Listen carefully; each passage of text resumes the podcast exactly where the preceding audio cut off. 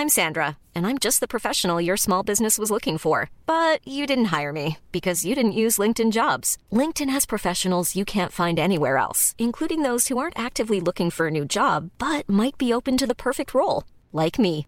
In a given month, over 70% of LinkedIn users don't visit other leading job sites. So if you're not looking on LinkedIn, you'll miss out on great candidates like Sandra. Start hiring professionals like a professional. Post your free job on linkedin.com/people today.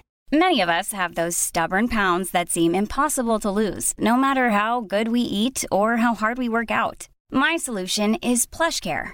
PlushCare is a leading telehealth provider with doctors who are there for you day and night to partner with you in your weight loss journey. They can prescribe FDA-approved weight loss medications like Wegovy and Zepbound for those who qualify. Plus, they accept most insurance plans. To get started, visit plushcare.com slash weight loss. That's plushcare.com slash weight loss. It was a certain point where I'm like, okay, I'm going to lose 80 grand, or I'm def, like, I knew I was definitely going to lose Everything. 250 to 300 in, in the first year. And so it was either like, okay, you're going to lose 100 now, or you're going to lose even more. This is Music Made Me Do It, a podcast from Loud and Quiet magazine. I'm Stuart Stubbs, and each week I'll be speaking to people who felt compelled to start their own successful companies within the music industry. Almost everyone who's ever been to a music festival has had that moment where they've been sat around with friends arguing about who they would have booked for the bill if the festival was theirs. In 2005, that was Simon Taffe who took the idea and ran with it. The following year, he launched End of the Road with no previous experience in the music industry or promoting events. Simon was the head of his own decorating firm, and it would be a steep and costly learning curve to put on the first edition of End of the Road in 2006. Since then, it has reached a capacity of 15,000 people and remains a resolutely independent festival, known for its set design and beautiful site in the Wiltshire countryside as much as it is for its alt lineups. End of the Road book artists like Patti Smith, Sufjan Stevens, Mogwai, David Byrne, and St. Vincent. This is the story of how Simon pieced together exactly what you need to put on your own music festival and how a certain amount of luck prevented him from losing everything. To start at the beginning, I guess, of of the festival, Yeah. your first year was 2006. Yeah. Before that, what was it you were doing? Were you working in music before No. you were working normal job? Uh, no, not not really. I mean, I was always like obsessed with music and used to go to all the music festivals and go to record stores, t- you know, twice a week. And I've been collecting music since I was like twelve, Yeah. buying tapes and then building record collection up ever since I was sort of fifteen. So I always like wanted to be involved in music, and I played in bands and was trying to sort of work a way of getting into that. You know, it all seems such like a fairy tale and glamorous to me at that age. And hmm. Being into the bands at the time, like Super Furry Animals and Pulp and White Stripes, and but basically, yeah, I was running a decorating company since I was sixteen, and I sort of built that up and. Because I had kids really young when I was 20, so I bought a house really young. And then w- when I had kids, I was like, shit, I don't want to be sort of stuck in this nine to five rut. And I was still like always hungry to try and get involved in music. And I used to DJ at Trash Club like ages ago in Liscandel, um, which are like these indie Britpop clubs in Soho. I would go to all these festivals and used to always have this joke of like dream lineups. It was like the classic, you know, round the campfire thing. And then I went to a few like really small ones with like with a thousand people there, and I saw oh two security guards, three vend, you know, three food vendors, five portaloos, and I, I looked at it as one stage outside, one stage indoor. I thought, oh, I could I could do this. I started talking to my friends seriously drunk at this festival, like, yeah, we could do this. Like, it, surely it doesn't take that much money to do it. And and when I got back home, I started to like sober up a bit, and I was thinking about the idea. I just basically started to try and put this really rough budget together. And literally in the field, we put the budget together at that festival on the back of a cigarette packet. Like it was seriously done like that. I was like, "Oh, toilets must be blah. This must be blah." So you were just guessing what? Yeah, I was just guessing. cost. I was like, "Oh, security for the weekend. That must be." You know, I, I run a construction company, so I knew how much toilets were because I've hired them for site work and Yeah. things like that. So uh, I was just like, "Oh, surely, okay, the land must be like twenty grand to rent," and I was just like, "Ah, this seems." It just seems so doable. And then I just was like, I thought, okay, so how much did it take cost to take an ad out in the NME? So I phoned up NME and Uncut and was like, oh, how much? Okay, a thousand pounds for a full page. Like, okay. And I was so naive. I, like, I thought, oh, well, few posters there. Let's put that much for the marketing budget. That will sell it out. NME people buy. It was just when people stopped buying NME on magazines. So it was like done like that. And then So what? So how old were you at that? I was 24. So you're 24, and is this the year before? The year before End of the? Road. So yeah, just turned. Yeah, just turned 25 actually. Yeah. So this is 2005 Yes. in the summer. In the summer, and we actually, I thought, oh, I want to do this festival in May. Right. So you're like, there's kind of eight months. Yeah. So you're at the festival and you come up with your lineup and you kind of think, toilets must cost this, and you kind of have some estimates. Yeah. And then when what you get back from the festival and you call NME, you, you work out those other sides. I tried. Yeah, I tried to work out the other budget bits, and then I was like, okay, so a site. So I phoned up. lo- I thought, okay, there's no festivals at that time in, near Brighton. I was living in sort of East Sussex near Lewes Way, and I was like, maybe this would be a good spot because it's in between London and Brighton. So I started phoning all these old, like you know, nice stately homes, and everyone was like, no, no, we only do wedding. No, no, no.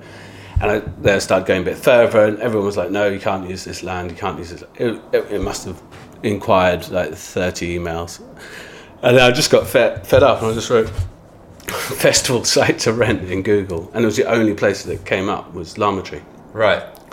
So I drove. We drove down there like two days later, and I thought, "Oh, this is pretty amazing." And then it was like it was this trusty estate, older fuddy duddy, and it was like, "Are they going to trust me?" And then so I got a family friend to come with me, and we convinced them that we could do this festival, and they let us use that land. And they let you do it. Yeah, and then we still didn't know if it was going to go ahead, but I started to spend a bit of money now, and I was like, do I do this? Do I not? And I was kind of still hadn't made the full decision. I'd got quite a lot of homework done, Hmm. very inexperienced homework, but I think it's like I went into rough trade and spoke to like Nigel House, who owns the- rough trade shops, hmm, hmm. and he's like, yeah, yeah, I can help you out with that contact. So that really excited me. Oh yeah, we can help you out with contact for Nick Cave. This is his manager, and I thought, oh, what? and it just really excited me as a music fan. And then I ended up emailing Belle and Sebastian and Devendra Banhart, and they both got back to me personally. And they were like, "Yeah, we really like the idea, but we're not three. But it really excited me that they. I was like, "Wow, rock star's talking to me." Yeah. and I, it kind of just I just it made me think, "Oh, I can do this. It's not. It's not that hard." And Yeah. then, In those emails to those people who you were Yeah. big fans of, yeah, were you cards on the table? I've never done this before. Or, or did you Uh, did I- you start with it? Did you have a pretend to like pretend that you? there was a slight it wasn't too pretentious but it was like like i've i'm doing this new music festival. This is the kind of music i like. A list of bands that i knew they'd like. I researched into what they exactly like. Yeah. this is the kind of thing we're doing.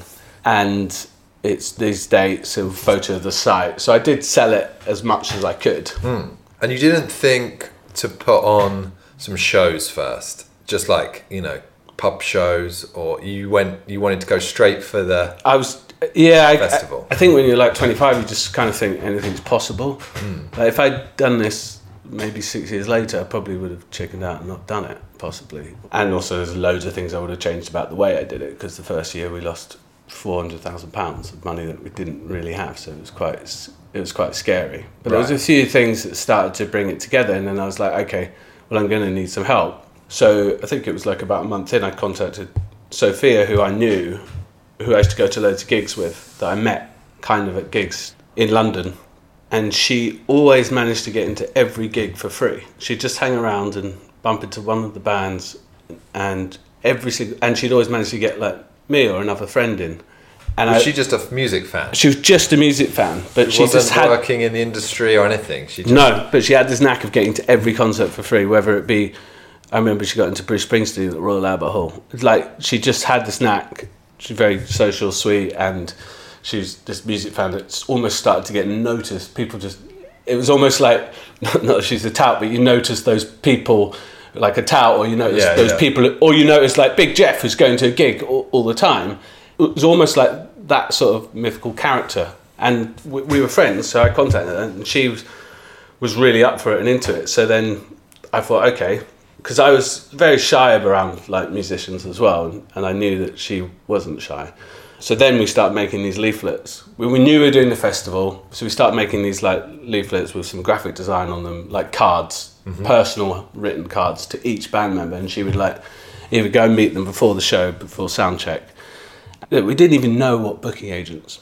This is this were. is how is this is how you were going to get your lineup? Yeah, this this the is us starting the yeah this is Yeah. us starting the so festival. what month, what month is this of twenty? This Oh, is probably so that must have been like January, Okay, and then we realised we had we, we didn't have enough time, so we moved it to September. okay, The because we thought we're not going to get this get it done. get it done, and yeah, she started to just give out these flyers, and we started to get this response, and we didn't know what booking agents were, didn't really know anything about the music industry. And then we got this call one day from this like irate booking agent. It's like, "What are you doing contacting my bands personally? You have to go through me." And we're like, "Who are you?" Like a booking agent. Oh, like what's that? you know, it was like it was really like that. And then yeah, Who was the band that you'd got in contact that they were upset about? I think it was Richard Hawley. Right. Yeah. Okay. Yeah. Yeah. So that was where he, he had probably just said forwarded a message on to his booking agent said, "Oh, I got this about playing a show." he was really nice and interested, so that probably got like Right. he was really like. I remember him first saying like I think that was because we also flew out to South by that year because we thought oh that's a good way of meeting bands because it's everything's so intimate, and I think Sophia went to give him a leaflet, leaflet and he goes no no I, I hate festivals don't do festivals blah blah blah and then she started to explain it and he kind of liked the idea so he he kind of got behind it. And then I remember when he played the festival, he wanted to like meet me, and we got on straight away. And he started to actually help me with contacts for the next year because we still weren't in a strong position. But he was like a real sort of yeah. patriot of the festival. What was your pitch then? Uh, When, when you'd come up to an artist who would say, I don't do festivals, I'm not into them, what was it that would make them go, this is a different type of festival, I'm, I am interested now? I think we just said that we wrote on there that on the initial pitch that we hated like festivals where you're treated like cattle and that it, there's no sponsorship. It's intimate you know it's an artist it's a musicians festival. We even wrote our influences and you know we wrote atp down there. We, we wrote what we kind of wanted to build in an outdoor area. Um, you know everything's going to be hand picked we listed all the bands that we loved and i think that that's what appealed to them and also like i think maybe at that time how often does an artist get a personal invite with like you know that wasn't Yeah. And I suppose at this point, it's before there's a festival every weekend. Yeah. Like 2005, 2006. yeah there wasn't many the festival boom that came was a few years after, so it was still an interesting idea. How many people did you manage to secure from that method of tracking them down and giving them a leaflet and talking to them? Quite a lot of bands, a surprising amount of bands. It was like Black Mountain, Magnolia Electric Co, Richard Hawley, who was just on the rise. So he was one of the big, like he headlined one of the days, I think. Uh, British Sea Power, I think Metronomy. So yeah, we did quite well from it. And then, I yeah, then later on we started to realise how much money we were losing, and it wasn't actually selling. Yeah. But I had this sort of stubbornness. I just didn't want to let all these bands down that I'd become friends with, kind of. Well, not friends, but you know, like. They were excited by I was it, yeah. excited, and, uh, and then also I was in Rough Trade talking about it behind the counter. It was before Rough Trade East, and it was very sort of communal Hmm. feel there. And like they were excited about it, and Rough Trade were actually what actually really excited me is Rough Trade were going to do a stage originally because we were the first festival to have Rough Trade, you know, as a shop, As a shop, yeah. and stuff like that. at The festival, and they were going to do a stage and get behind it, and they were like, yeah, well, we can get you know, you know, we can get Sufjan Stevens, and we can get this and that, and. I was really excited about them getting involved, and that also helped. And then they came along about a month later and said, "We're really sorry, we can't be involved at all, due to like this weird fucking politics with." Basically, V2 used to put out their compilations for the Rough Trade Shops, which was the subsidiary of Virgin Records, and that Virgin was c- connected to the V Festival. V Festival, yeah. So they thought that it would be conflicting Right. Okay. which is like now would not not have any relevance at all. Yeah. So they just they bailed because some bigger people behind it were like, no, you can't, You can't do that. you can't do that. So then I was like, that was a real like arrow in the side at that point. I was like, oh shit.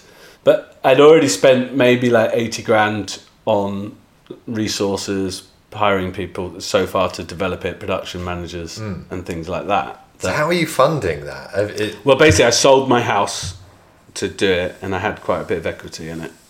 right. Then I borrowed, like even Sophia put got some money. I borrowed another ten grand off another mate, another twenty grand off another mate, just on the bank account loans.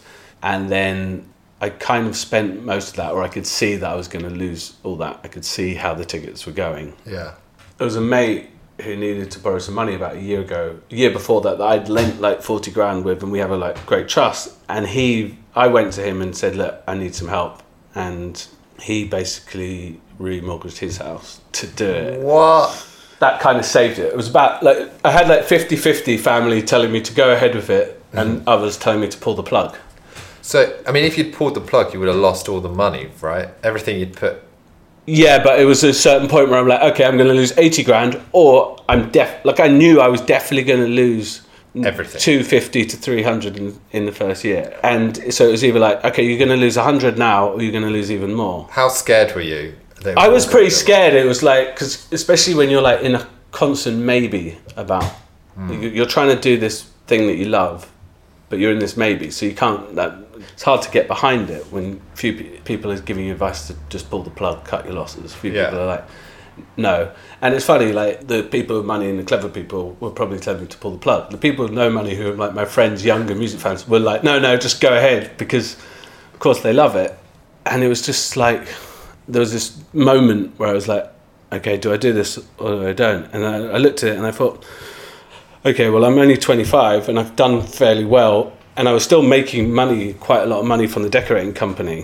Hmm. I had 10 people working for me and we used to do a lot of schools and churches. And I'd built that up. And I thought, well, worst comes to worst, I can go back to that and I can still pay everyone back. And I worked it out and it'd take me about three or four years to pay a few of the people back if it didn't go well. So I did it on that basis. I thought, okay, well, I'm young enough to start again. So you were doing this in your spare time from running decorating Yeah. company. You was that was st- it wasn't like you'd stopped working. No, I couldn't stop. I, I had to run the decorating company for another. Well, I ran it for another seven years, but it was funding the festival for the first three years. Right. Okay. But it like lost that much money in the first year. The second year only lost forty grand, and the third year it started to make profit and started to pay it back. Right. Once you'd really worked out the budgets of the toilets and the bands and security and all of that stuff and the site, what was the figure that you needed just to put it on? For four fifty. Wow. But I, I also went in too big. Like I, I went in and tried to get Ryan Adams, who's quite a big name at that Yeah. point. You got him right. Yeah, we did, but because I was naive, we didn't know. We didn't. I I didn't think it mattered, so I.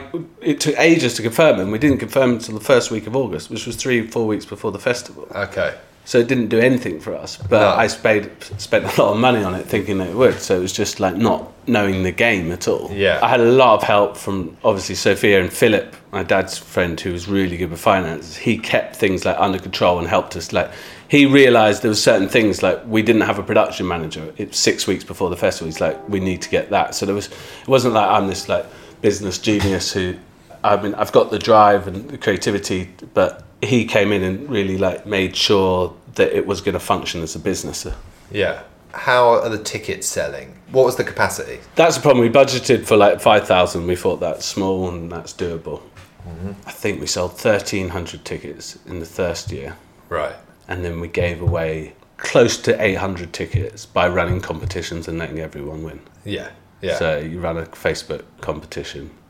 And everyone who enters wins. Yeah, and you And try and make get- sure they're not all friends. So we did a bit of that, and we really like we just we knew it, there was a certain point where we just had to get the numbers there, and obviously bar money and all that Yeah. counts. And I remember like the first when we were setting up the festival, I like couldn't sleep for like seven days on site, and it really was touch and go because we had just enough people in that first year to create an atmosphere. Yeah. and obviously the main stage was all in the gardens at that time Yeah.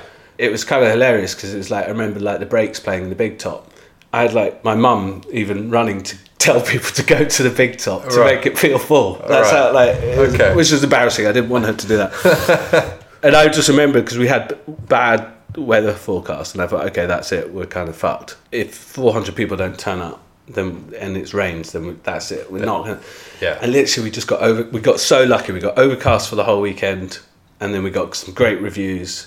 And that was at a point where I think great reviews of the festival actually made a difference to next year's mm. ticket sales. Like the you know, Yeah. now I think e- even in broadsheets like the review gets noticed for a week, but it actually had this effect and momentum, and because we really pushed about on that first year trying to make like we we thought okay we'll do loads of secret gigs we'll get bands to do fun things we tried to make it as different from other festivals at the time as possible because we just thought okay we've got these people if they have an amazing time they'll tell their friends That tell people. and that's what happened we doubled like the next year we didn't advertise quite as much and we doubled it and then the third year we, we sold out so So the, I mean, that's quite amazing to go from in three years to sell out from a first year that was you had like 2,000. 1300 ticket sales Yeah, I mean that's quite an incredible.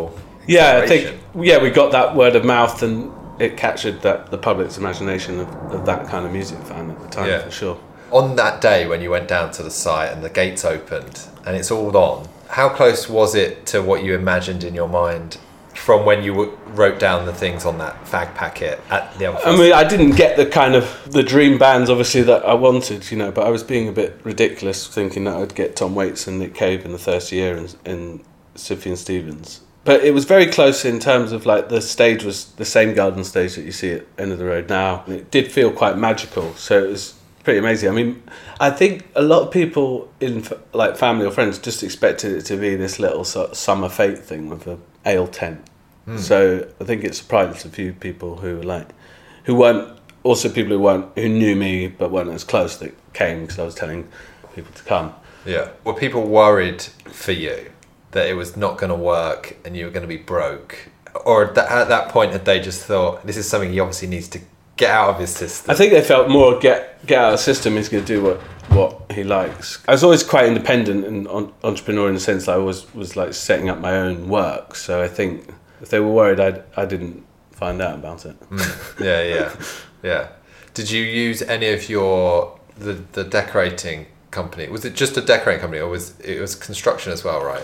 Uh, decorating and carpentry, but carpentry stuff. Yeah. Did you use your team on that to come and work on the festival? Yes, Because yeah. there's so much of we used a of lot that of that, and yeah, and a lot of friends who were all involved in that in the Yeah. trades as well. So it was all like all that decoration, and still is loads of school friends. yeah.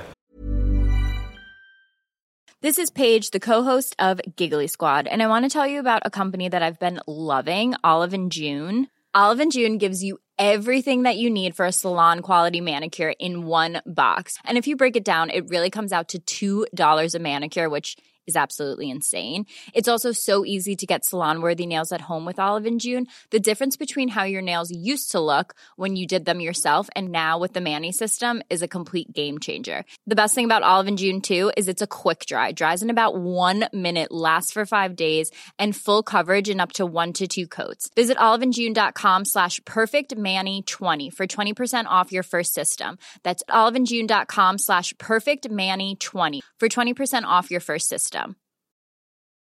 This Mother's Day, celebrate the extraordinary women in your life with a heartfelt gift from Blue Nile. Whether it's for your mom, a mother figure, or yourself as a mom, find that perfect piece to express your love and appreciation. Explore Blue Nile's exquisite pearls and mesmerizing gemstones that she's sure to love. Enjoy fast shipping options like guaranteed free shipping and returns. Make this Mother's Day unforgettable with a piece from Blue Nile. Right now, get up to 50% off at BlueNile.com. That's BlueNile.com. Mom deserves the best, and there's no better place to shop for Mother's Day than Whole Foods Market. They're your destination for unbeatable savings, from premium gifts to show-stopping flowers and irresistible desserts. Start by saving 33% with Prime on all body care and candles. Then get a 15-stem bunch of tulips for just $9.99 each with Prime. Round out Mom's menu with festive rosé, irresistible berry chantilly cake, and more special treats. Come celebrate Mother's Day at Whole Foods Market. That first year happens, you lose around 400 grand. Yeah. And are you thinking, I've learned these things, or are you thinking, 400 grand's a lot of money? Like, it's a lot of people that be like, I can't be losing 400 grand. Like, that's insane. And they would just walk away from that. I think the next year, like some people are saying, take a year off and you know rethink things. Right. And I was like, no, we- we're going to lose the momentum. But I think we just thought, okay, let's do all we could do and get them on sale because you can tell there's a certain point, obviously, where you can pull the plug and not lose much at all. Yeah. And we thought, okay, let's do it all up until the point where the bands ask for the deposits. Yeah. So there was a chance that it could have been pulled the second year, but it did go really well. Like, well, it doubled. So that was a case of you put the tickets on sale early before there was a lineup. Yeah, that didn't. But then we got to announce it because you don't have to pay the bands until later. Right. Okay. So we kind of did wing it. Yeah. But we felt, yeah, we were like, okay, let's see how it goes. There's no point in stopping this now. And then people had a bit more faith in us because we got those good reviews and we started to get slightly bigger bands. And I remember speaking to like, oh, Rob Challice at the time, who's a friend of mine, booking agent. And he had Yo La Tengo and Lambchop and a few other bands. And he phoned me up, and I didn't know him that well. And he was like, "Look, if you can definitely guarantee that they're going to be paid, blah blah blah, we'll let you have these bands." And that helped. So we got that. And it was just a bit more faith in it because the first year, everyone, loads of people were just saying us, "No, no." Not many people want to take a risk with a festival, understandably. So we did get a lot of just flat out no's from agents and managers. Yeah. And the second year, we started to build it a bit more. We had like Super Furry Animals, Yo La Tengo, Lamb Chop, and it started to move a bit. And then each year it becomes less and less chasing. So like five years in, bands were like asking us to headline the festivals, which which is good. Sure. So presumably the method of getting artists by tracking them down and giving them a handwritten Yeah. note for the second year, and with the booking agents calling you and saying don't do that, is that that's off, right? No, I, we I, I, we kind of thought, fuck you. Like, what? We're still gonna. At that point, we thought we're still gonna contact the booking agent and do it properly in a business fashion. But what's wrong with dropping a personal card to a band? Like, Yeah. and to be honest, the one or two booking agents who did that, as far as I'm concerned, they're just paranoid about nothing. Hmm. If they've got a good relationship with their artists, they shouldn't worry about someone asking them. It doesn't matter. So I was just like, no, and we carried on doing that. We gave a personal letter to like Sufjan for like every single year. When he played 2015, he kept the first letter we ever gave him I remember, and, yeah. and posted it, which he hardly ever posted anything. And like, I still do that now with special bands, but it's less like, oh, this is our lineup. We've got a lot more to show Yeah, for yeah, it. Yeah. And, I, and I'm a bit more experienced, but like, I mean, I just literally got a letter from Will Oldham because I've been sending him like these messages and dropping like cool little illustrations off it and things that he might like at his gigs for like 10 years. So he like wrote, I don't know how he got my address, but he like wrote me this whole letter about how he doesn't like festivals, but maybe one day he, he can find a way of dealing with it. Okay. So it works, obviously. So it still works And it was a yeah, it was a really sweet letter, and I understand, but like I'm still going to ask him every year. Yeah. and now I presume those artists, when they receive a letter from End of the Road or from you, they know who you are and they know what that festival is. Yeah, is. so yeah, quite a lot. I probably do that with like two or three artists a year now. It's not as much, but it was definitely in the first seven years because we knew we were punching above our weight, and also we didn't expect like we didn't know that Latitude was going to pop up the first year we, we came and all these. Mm. And it's not like we want massive favors, but we don't have like huge budgets. We don't have huge sponsorship, so we'd like it to be viewed in the way that you can play your big, huge Reading or Leeds festival. A bit like you could play your O2 Arena, but then it's cool to go and play the Hundred Club Yeah. and hopefully it will be viewed that way to some people. Now, though, from 2006 to now, festivals have kind of gone on this mad journey of maybe five years ago, there seemed to be like one every single day of the week for a summer, and it was Yeah. like boom time. Loads have collapsed, loads kind of come and gone. It kind of feels like it's settled down a bit now, but it does also feel that we're in a world of exclusivity deals and people being paid by huge festivals insane amounts of money so they don't play anywhere Yeah. else. Does that really affect things for you? Is there? I think it does, and the fees are actually higher than they ever were. But I also think there's still people who are setting up festivals and they don't even get running. It's, it's, I, I don't know if it has quite settled down. I know a few have disappeared, but then there's a few more that are going to come. up. Yeah, hmm. and a few more started last year. But the exclusivity obviously does affect us sometimes, and I think it affects any festival. But in one way, it's like okay, well, you can't get the national or whatever they're playing, you know, this year British Summertime or something. It kind of forces you to be more creative and think of bands that the others are not, not gonna have. necessarily thinking of. Hmm.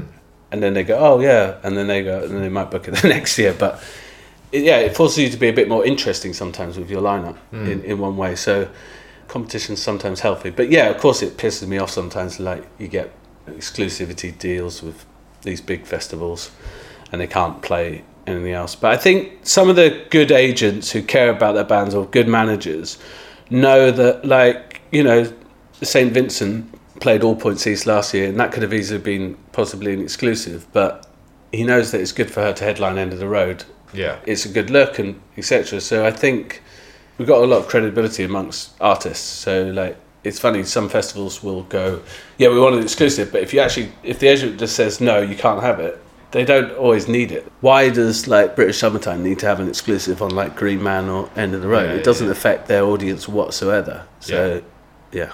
What is the community of other people putting on festivals like? Is it a friendly one? Are you instantly a competition? Did they welcome you as part of this world of trying to put on a big shows in fields, or were you, as a new festival, how did you feel? I think there was a little bit of sort of snide comments here and there, but generally now, because of the association with like independent festivals, it's a lot more friendly and accepting. It's not like we're a big corporate company threatening any of the majors or anything Yeah. like that. But there's definitely a bit of animosity, like from some at first. But you know, to be fair, I think ATP. Um, I used to see like comments in his program about like Latitude's just for middle class cunts with deck chairs and blah blah blah. And Barry was quite funny like that. But musically, he did he did start that kind of. Before that, when would Mogwai or a band like Anthony Johnson's or someone like that ever or Joanna Newsom headline a festival? Mm. They were headlining his festivals, and he had that corner of the market in a way, and that sort of indie kind of alternative music that's not super mainstream in a sort of Libertines White Stripes way.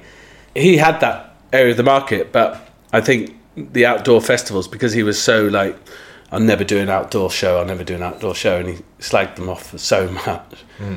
And basically, a lot of these festivals were kind of doing ATP outdoors in a way. And like Latitude, you know, then had Mogwai headline and Anthony Johnson's headline on, on their first year. So there's a lot of credit to be said for. I mean, he influenced me. I used to go there when I was 18, 19. So Yeah. To do all of this, it feels like you have to be, or you, you obviously have to have like a kind of the naivety of youth that you had as a 25 year old who just thought, I can start again if this goes wrong. yeah. But even now, to put it on, are you good with stress? I get better every year. I wasn't that good in the first few years because it's always that panic of like this time of year, especially you're trying to book all the bands, there's exclusives getting thrown around, everyone's mm. fighting for their corner, and everyone's. So it, it does develop some sort of level of stress, but I've become so calm with it now, and I have to because otherwise I'll go nuts. But I used it used to be really bad up until about three or four years ago. And now I just feel like we're gonna make it work, and there's enough bands that are coming to us, and there's always like people want to play End of the Road, so it is it's definitely easier. But you always worry like you do need those couple of bands. Like we're gonna sell like seven or eight thousand tickets probably without announcing anything in one way. Like we could easily do, do that, we, s mm. we it proves by you know selling two thousand early birds in one hour, and we could carry on doing that. But to get that. Those extra three, two or three thousand people are not like your diehard music fans. They're the people who will know like three or four of the lineup or your locals, and you need that to make the business go into profit. And a Yeah. festival's not.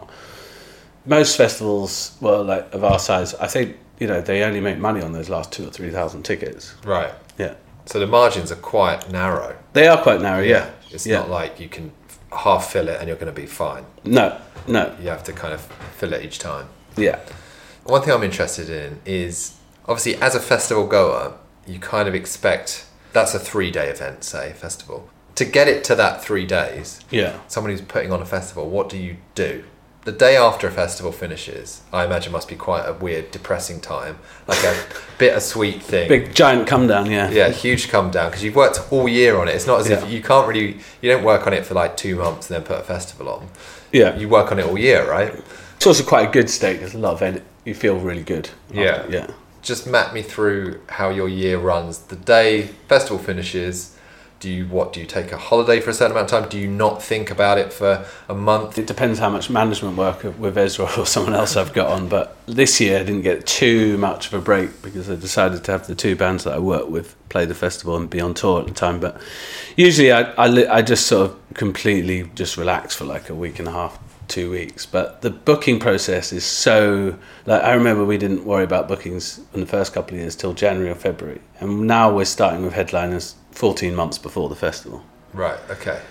So For the following year, so Yeah. you're starting to book the following year before the current year's on. I, sometimes with a couple of the bigger names, hmm. headliners. Every time I book a band that I love, it, it, it gives you like a warm feeling. You get really excited, and it's like you, you're listening to a lot of records and you're checking out new music, you're going to gigs, and hmm. it's quite fun. But it's still stressful because you're like you're getting no's and yeses, and you think you're going to get this great band, and then all of a sudden, you know, one of them's having a baby or whatever, and you put all that work in, and you have to start again. yeah.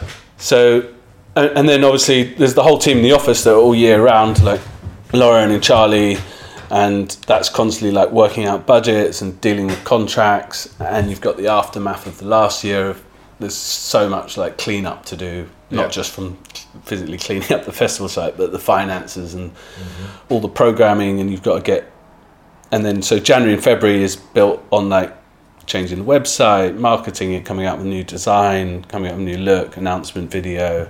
Then it's kind of fairly chill between, for me, but not for everyone in the office, but from sort of February till May, and then it just gets busier and busier and busier, building up to the, ramping up to the festival, and more and more people get involved, and you end up having like four or five hundred people working on the festival, obviously on the ten days before, and Yeah. it starts on this skeleton crew in the office, three or four, and then June there might be ten people in the office, and just yeah, just ramps and ramps up. So. And the capacity is currently 15. Fifteen thousand yeah. on site. Inclu- that's including guest lists, bands, traders, everyone. Yeah. Yeah.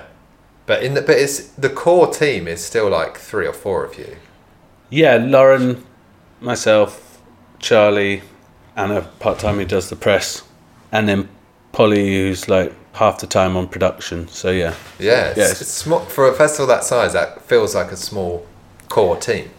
Yeah, I think we have to keep it that way because to make it a viable business as well. And there's a lot of time of year where there isn't much to do. So Yeah. yeah, Obviously, in the first year, you lost like a, a lot of money, and it but it only took you three years to get to a point where it was making cash. It was doing well. yeah, three and a half. Yeah, about three years. Yeah. Was there? Well, it was still paying back the losses. So I don't know when we actually started to make profit. You know, because we were still paying Yeah. back the losses. So I think that was probably not till year five that actually making money. So next year will be your fourteenth year. Yeah. in that period of time, has there been any massive bumps in the road? Any moments where you've just thought, where it doesn't look viable to do it?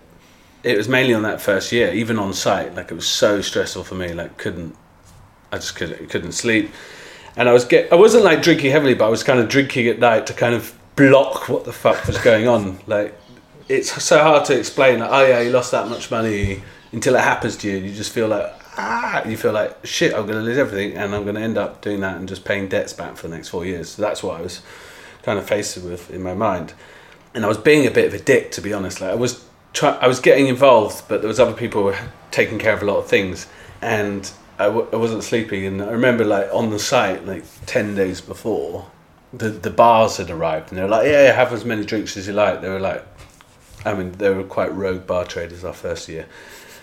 And I just remember like drinking, and I- it was the first time in a four by four, and I was like, "Oh, this is you know fun, like driving a four by four in a field," and literally just drove this four by four like in the mist, doing like donuts and stuff, and I drove it straight down towards the bottom of the, the hill uh, at the site, and, and then all of a sudden this verge arrived because it was misty, and I've flung on the brakes and it all locked up, and we flipped and rolled this four by four like ripped out this whole like wall hedge row, and we were on its top like crushed, and I remember like being really worried and like kicking out the front window, grabbing my mate out, and we didn't have like a scratch on us. But I had whiplash for about two years afterwards, and then after, after that, I was just like shitting myself. I was like, "Fuck, I'm over. The festival's like over. They, the land's going to kick us off." This is like four days before, for the seven days before the festival's going to start. For the first festival? Yeah, on site, and we were trying to keep a good thing up for the people who run the estate. And so like I just was I started like crying, freaking out with my mates. Like it's okay, we can sort it out. So we'd like the bar people forklifted the truck out and we hid it behind this tree.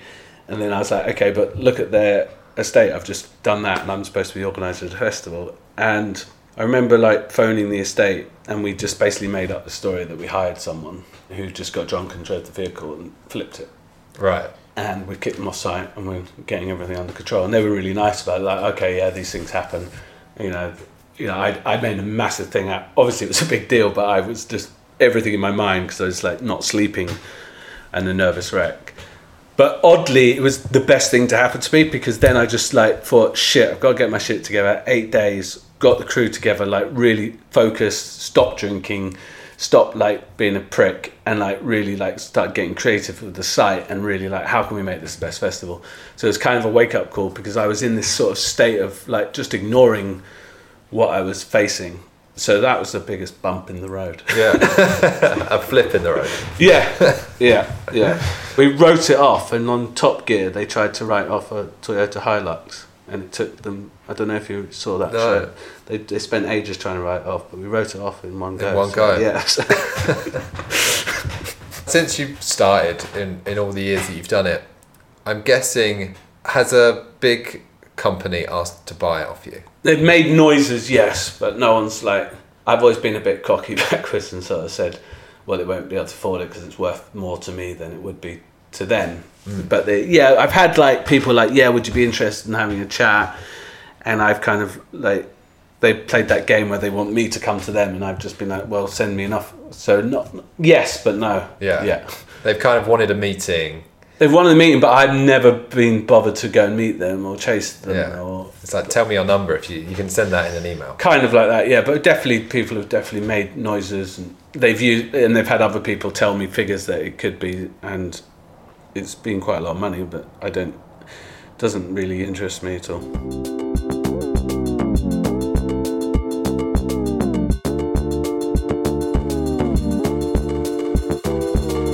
Music Made Me Do It is produced by Dream Team and Loud and Quiet and edited by Emma Snook. For more information, please visit loudandquiet.com and subscribe on your favourite podcast app to receive all future episodes. Mom deserves the best, and there's no better place to shop for Mother's Day than Whole Foods Market. They're your destination for unbeatable savings, from premium gifts to show-stopping flowers and irresistible desserts. Start by saving 33% with Prime on all body care and candles. Then get a 15-stem bunch of tulips for just $9.99 each with Prime. Round out Mom's menu with festive rosé, irresistible berry chantilly cake, and more special treats. Come celebrate Mother's Day at Whole Foods Market. A lot can happen in three years, like a chatbot may be your new best friend. But what won't change? Needing health insurance. United Healthcare Tri Term Medical Plans, underwritten by Golden Rule Insurance Company, offer flexible, budget friendly coverage that lasts nearly three years in some states. Learn more at uh1.com. Mom deserves the best, and there's no better place to shop for Mother's Day than Whole Foods Market. They're your destination for unbeatable savings, from premium gifts to show-stopping flowers and irresistible desserts. Start by saving 33% with Prime on all body care and candles. Then get a 15-stem bunch of tulips for just $9.99 each with Prime. Round out Mom's menu with festive rosé, irresistible berry chantilly cake, and more special treats. Come celebrate Mother's Day at Whole Foods Market.